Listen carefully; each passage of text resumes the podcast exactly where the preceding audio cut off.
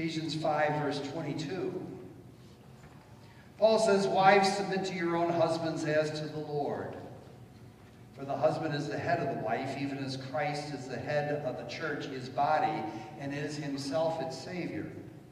Now, as the church submits to Christ, so also wives should submit in everything to their husbands.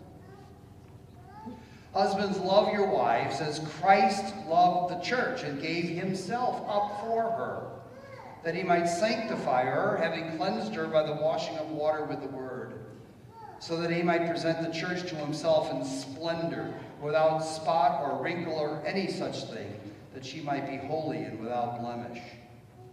And the same way husbands should love their wives as their own bodies. He who loves his wife loves himself. For no one ever hated his own flesh, but nourishes and cherishes it, just as Christ does the church, because we are members of his body. Therefore a man shall leave his father and mother and hold fast to his wife, and the two shall become one flesh. This mystery is profound. I'm glad he said that. this mystery is profound. And I'm saying that it refers to Christ and the church. However, let each one of you love his wife as himself, and let the wife see that she respects her husband.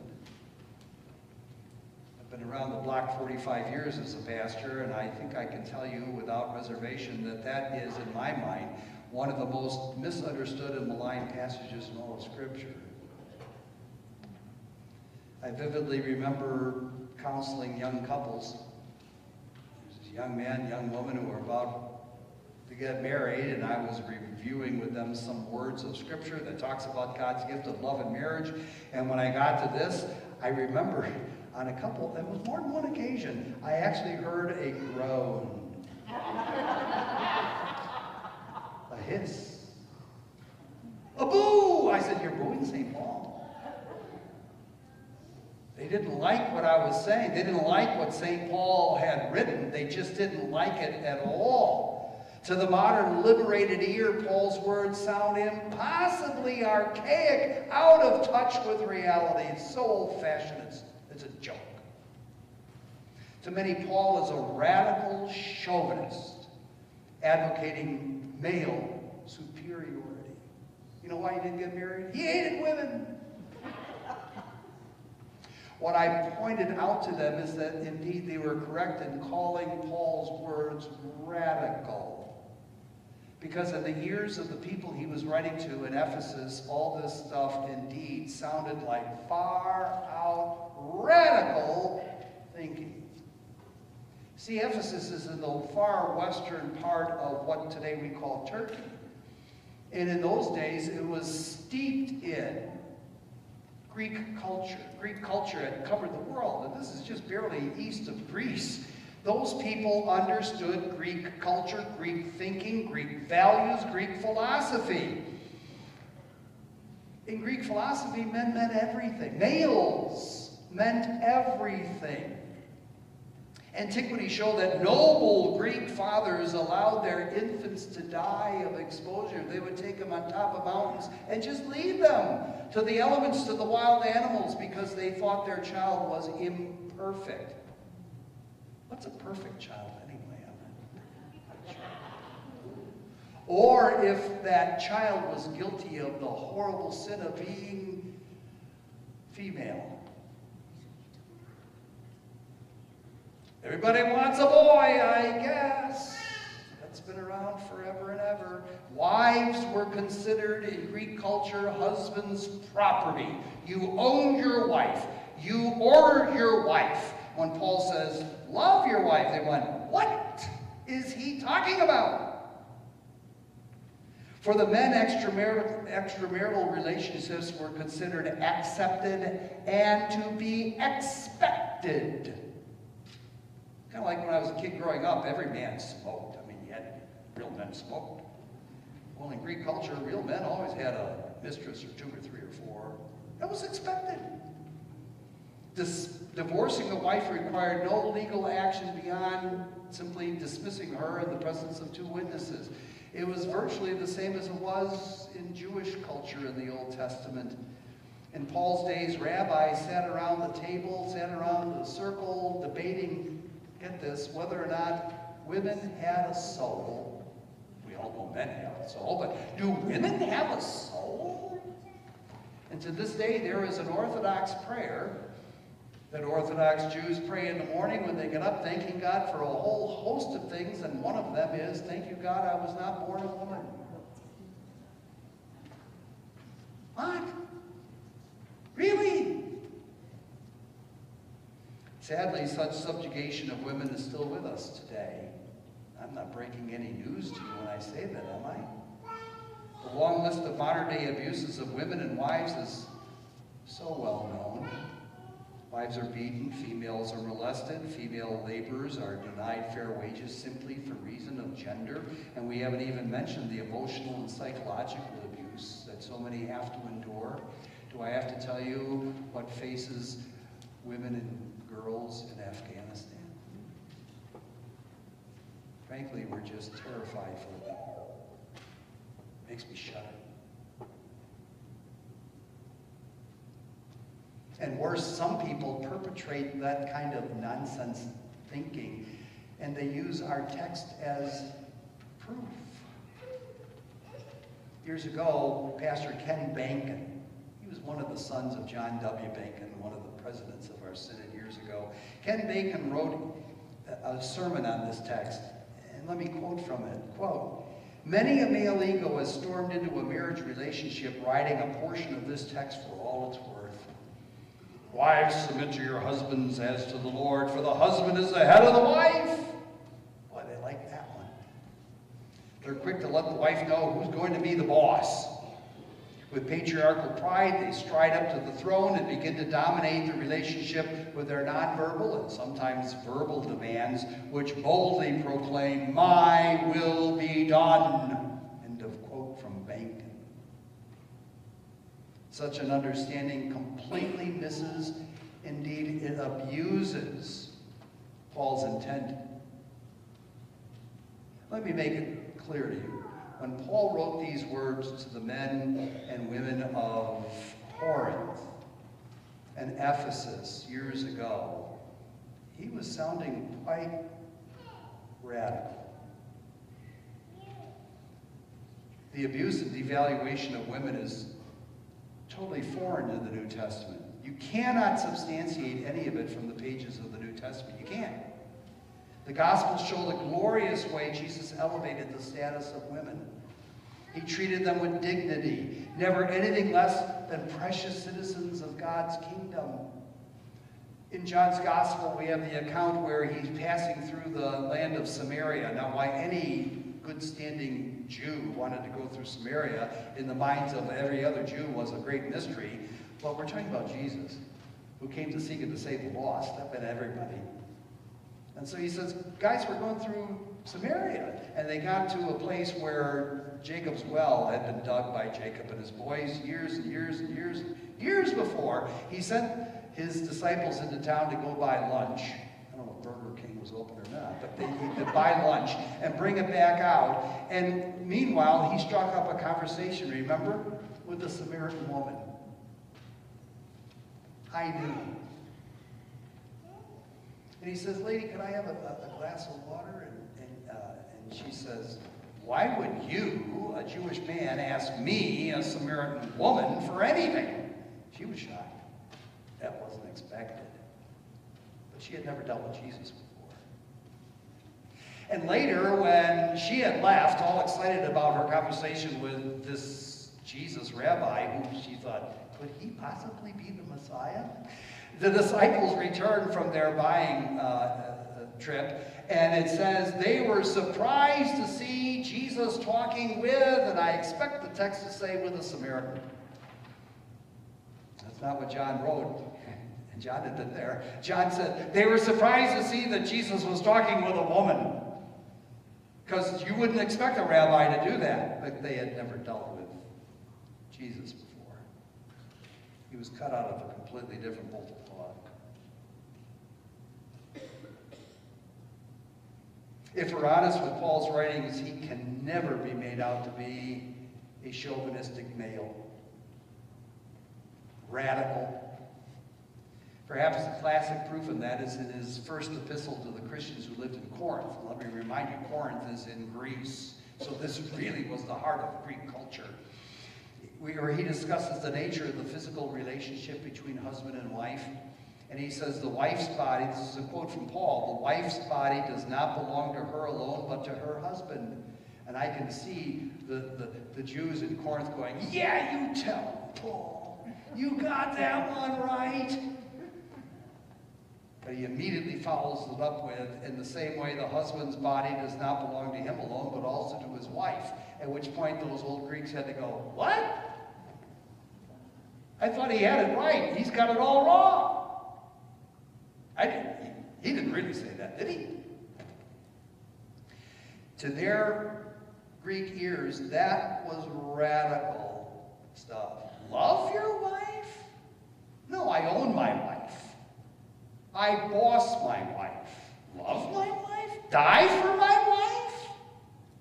They had never heard that before. That was completely foreign to their Greek culture ears. Paul would have said, well, if you think it's radical, so be it. Indeed, Paul urges us and his audience to get radical with God's word. The word radical, you see, comes from the Latin word radix, R-A-D-I-X, which means root. So in our text, Paul urges us to understand marriage by recalling its roots. What are the roots of marriage? We've got to go to Genesis 2.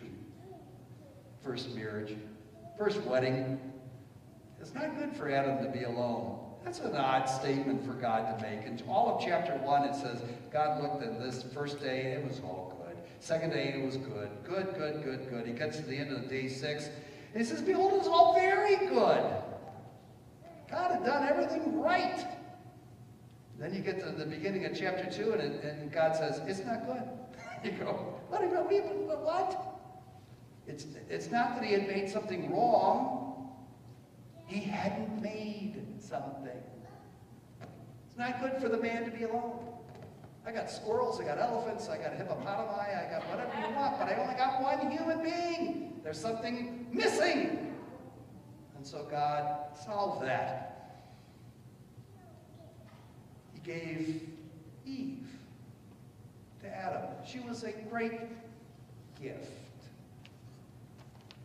And having received Adam's rib, she was indeed bone of his bone and flesh of his flesh. God made them to be loving, sharing, caring companions and partners. That's what God envisions marriage to be. First of all marriages provides the model for all unions ever since. Sadly and tragically, however, there was another root that wound up affecting their relationship because Adam, after Adam and Eve fell into sin, they had a root problem called sin. And that absolutely affected everything in their relationship. So Paul urges us to recall our root problem of sin. In their sin, spouses become not sharing companions, but warring competitors The late speaker of the Lutheran Hour, Dr. Oswald C.J. Hoffmann, once wrote, the husband regards his wife, consciously or unconsciously, as the one who cooks his meals, cleans his home, washes his clothes, raises his children, and nags him about things that need fixing. And the wife regards him as the one who brings home a paycheck, mows the lawn, repairs leaky faucets, and puts his feet up on her good coffee table. And the God-designed union of bodies becomes not a celebration of their oneness, but an arena of power and pride. Yikes! What happened to God's design? Many get the idea that if marriage is to work, then it has to become an arrangement between equals. It's a 50-50 proposition. Husband has to give 50%, wife has to give 50%, if that's the way it works, then it's going to be okay. We adopt unisex clothes, height, uh, hairstyles, lifestyles. It'll all be fine if everybody gives their 50%. But if the contract and its provisions are abused by either with less than a 50-50 effort, well then, jump. Get out of this. Try another. To that kind of modern nonsense, Paul says, remember God's radical solution to your radical problem of sin. If you want to know what radical looks like, just look at Jesus. Christ loved the church and gave himself up for her. That's what he wrote in our text. God's response to your worthlessness, my rebellion, our sin, was to say, I'm going to give myself up for you because you're more important than I am. You're going to get to live, so I'll die so that you get to live. You know, that doesn't seem to follow. I know that's what grace is about.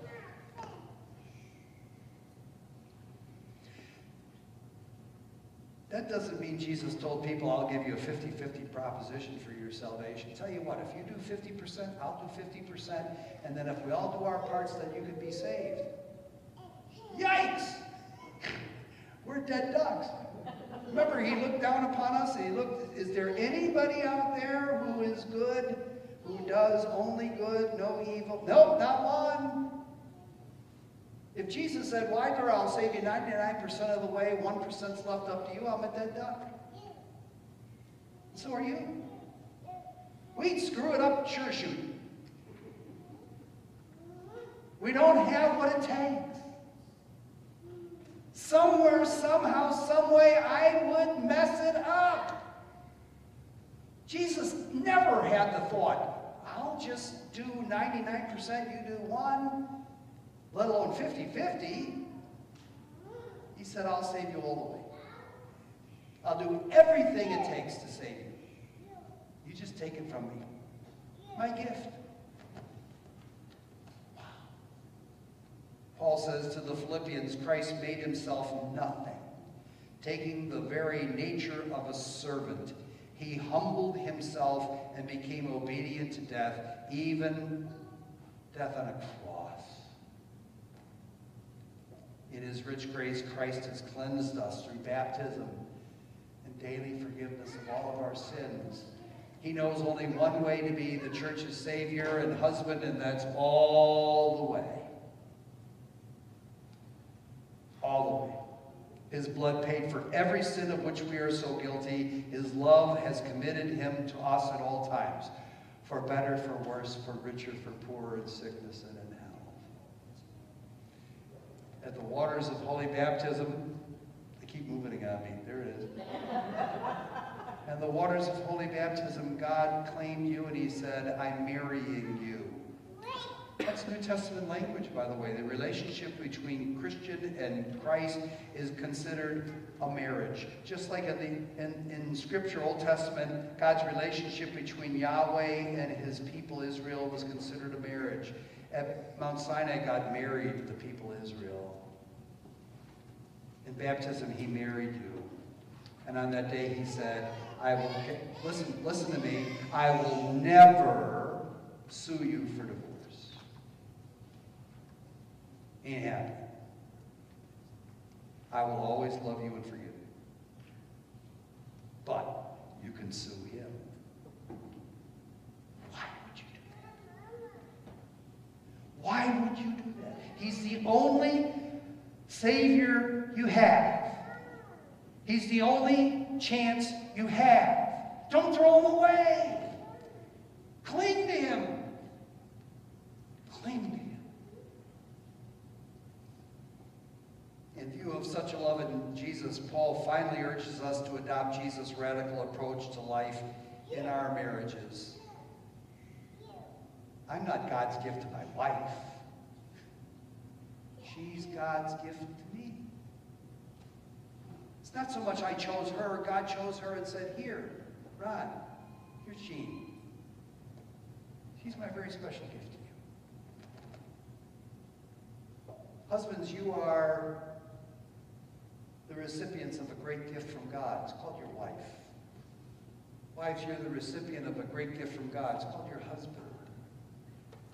Cherish that gift. Live for that gift. The key to our text, you see, is the verse that was left off. I don't know why they do this. The epistle lesson for today begins with verse 22. Wives, submit to your husbands to, as to the Lord.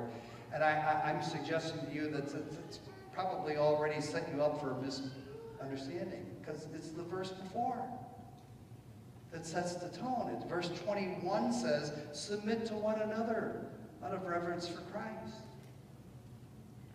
That's the, the goal that God sets up for us. Submit to one another. See, the word submit in, in, in Greek is hypotasso. Hypo means under and tasso means to place. You place something under something else. So scripture would say we've got this one called God the Father and one called God the Son. Remember them? And God the Son said, I will serve you, Father. Totally equal. Did not lose his equality with being God. He's God of God, light of light, very God of very God.